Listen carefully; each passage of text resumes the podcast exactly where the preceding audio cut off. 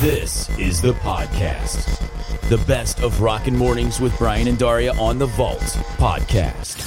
Do you know what time it is? Say, kids, what time is it? Are you telling me you built a time machine? Return with us now to those thrilling days of yesteryear. Warning, time machines are not toys. That's right. We think we know what we're doing. Maybe, kind of, sort of. We're going to fake it till we make it, right? Yep, let's give it a shot. All right, let's get off to our first stop this morning. Daria, where are we off to?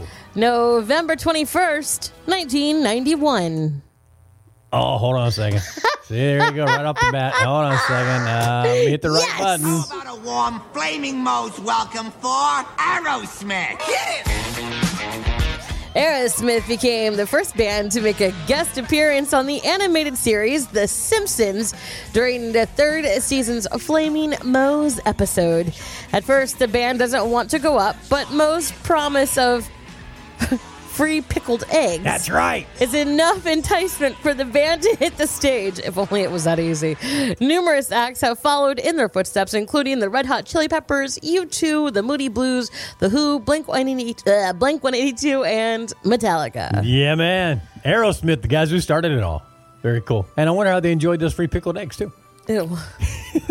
You haven't tried a Moe's egg yet, have you? No. Yeah, you don't want to. It's not good. All right, off to our next stop. That's going to be November 21st. The year was 1987. Here she come now, say money, money. Billy Idol knocked pop singer Tiffany from the number one spot on the Billboard Hot 100 singles chart with his version of Tommy James' 1960s hit, Money, Money. Tiffany, by the way, had been at number one with another Tommy James song called I Think We're Alone Now. And somewhere out there, Tommy James was waiting for his two royalty checks to show up. Ka-ting! Money for him. He didn't mind it one bit. No. All right, we got one more stop left to go this morning. Where are we off to now, please, Daria? November 21st, 1981.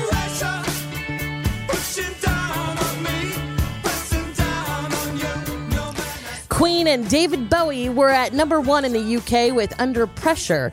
They recorded the song together when both acts were working in a Swiss recording studio. It was David Bowie's first released collaboration with another recording artist. The song went to number one in England and several other countries, but only reached number 29 on the Billboard Hot 100 singles charts in the U.S. That's kind of surprising that song didn't do as well in the U.S. Obviously, now we get to enjoy it more and more when we play it, but it's surprising it didn't do as well. I would have thought it would have easily been like a top 5 hit.